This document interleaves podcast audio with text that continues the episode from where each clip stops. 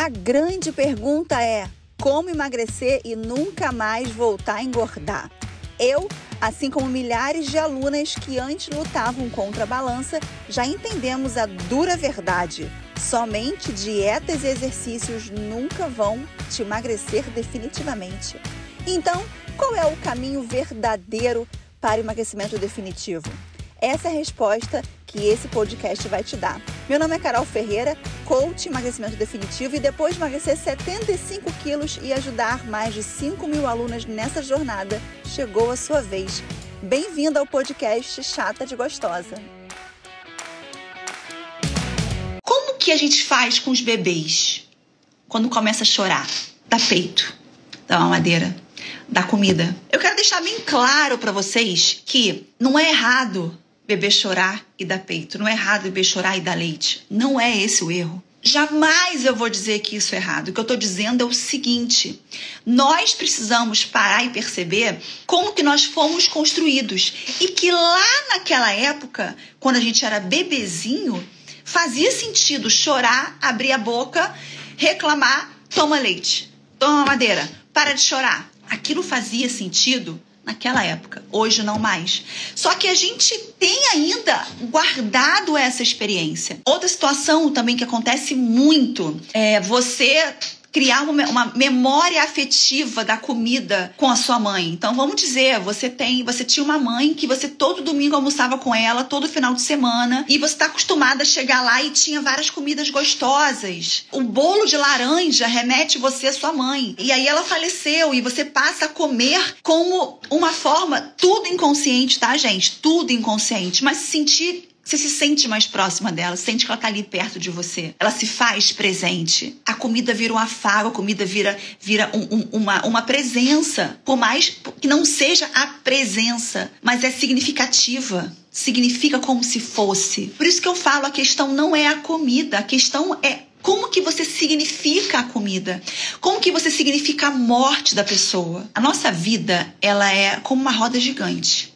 Tem momentos que você vai estar lá em cima, momentos que a vida vai te jogar lá embaixo. O que acontece é o seguinte, você precisa aprender como que você conduz a roda gigante da sua vida, como é que você cria impulso para você se colocar lá em cima de novo. As minhas rodas gigantes, os labirintos que a vida me colocou, eu costumo falar o seguinte, em 2010, quando eu comecei a ver que eu tinha que entender minha cabeça, que eu tinha que aprender a, a gerir minhas emoções, que eu tinha que conseguir aprender a dar um impulso para voltar lá para cima, foi quando eu comecei a estudar sobre tudo isso que eu compartilho com vocês hoje. Tudo que eu ensino no curso fechado, tudo que eu trago para vocês aqui hoje, eu comecei a estudar em 2009, 2010. A minha vida estava muito perfeita antes de, de trabalhar com isso aqui, né? Eu trabalhava ainda no comércio, eu passei a viver de coach em 2016, mas então de 2010 até 2017 tinha mudado a minha, a minha mentalidade mas eu não tinha tido nenhuma prova de fogo, eu diria assim. Em 2010 eu comecei a estudar sobre isso, eu consegui resolver as questões que eu tive de vida, do meu abuso. Eu fui abusada aos seis anos, eu tinha dentro de mim aquela ideia inconsciente de que a comida me deixaria gorda e, e, eu estando gorda eu não seria novamente abusada. Eu tinha essa ideia, era tudo inconsciente. Isso veio junto com uma criação onde eu era muito cobrada de ter um corpo magro.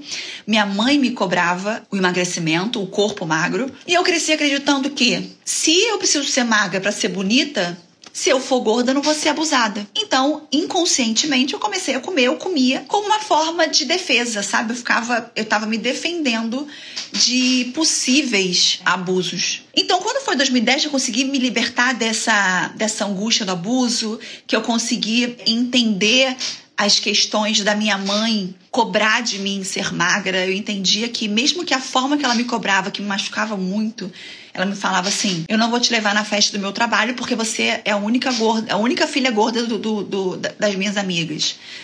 Que tinha vergonha de mim. Eu consegui trabalhar toda essa angústia que eu tinha. E aí eu falo que de 2010 a 2017 eu vivi uma vida confortável. Por quê?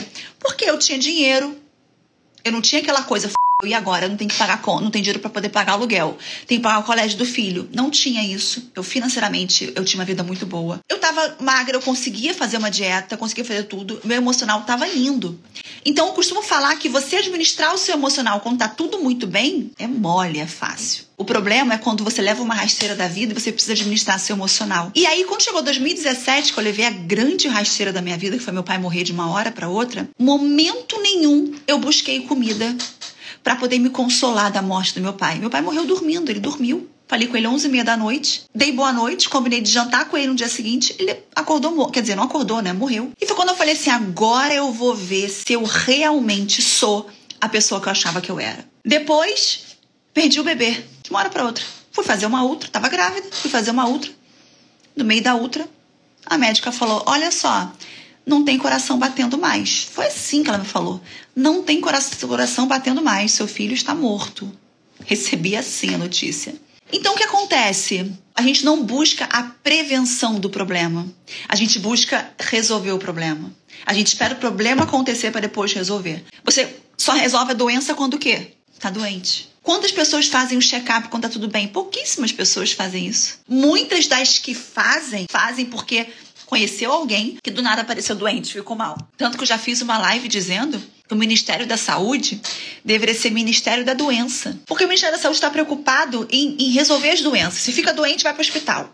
Nosso Ministério da Saúde não existe um programa para você poder melhorar a sua saúde, alimentar o seu bem-estar. Não existe. Então, eu, eu, eu sugiro assim para você, com o meu coração todo aberto, não espere o problema acontecer. Não seja mais uma pessoa que só quer resolver quando a bomba estoura.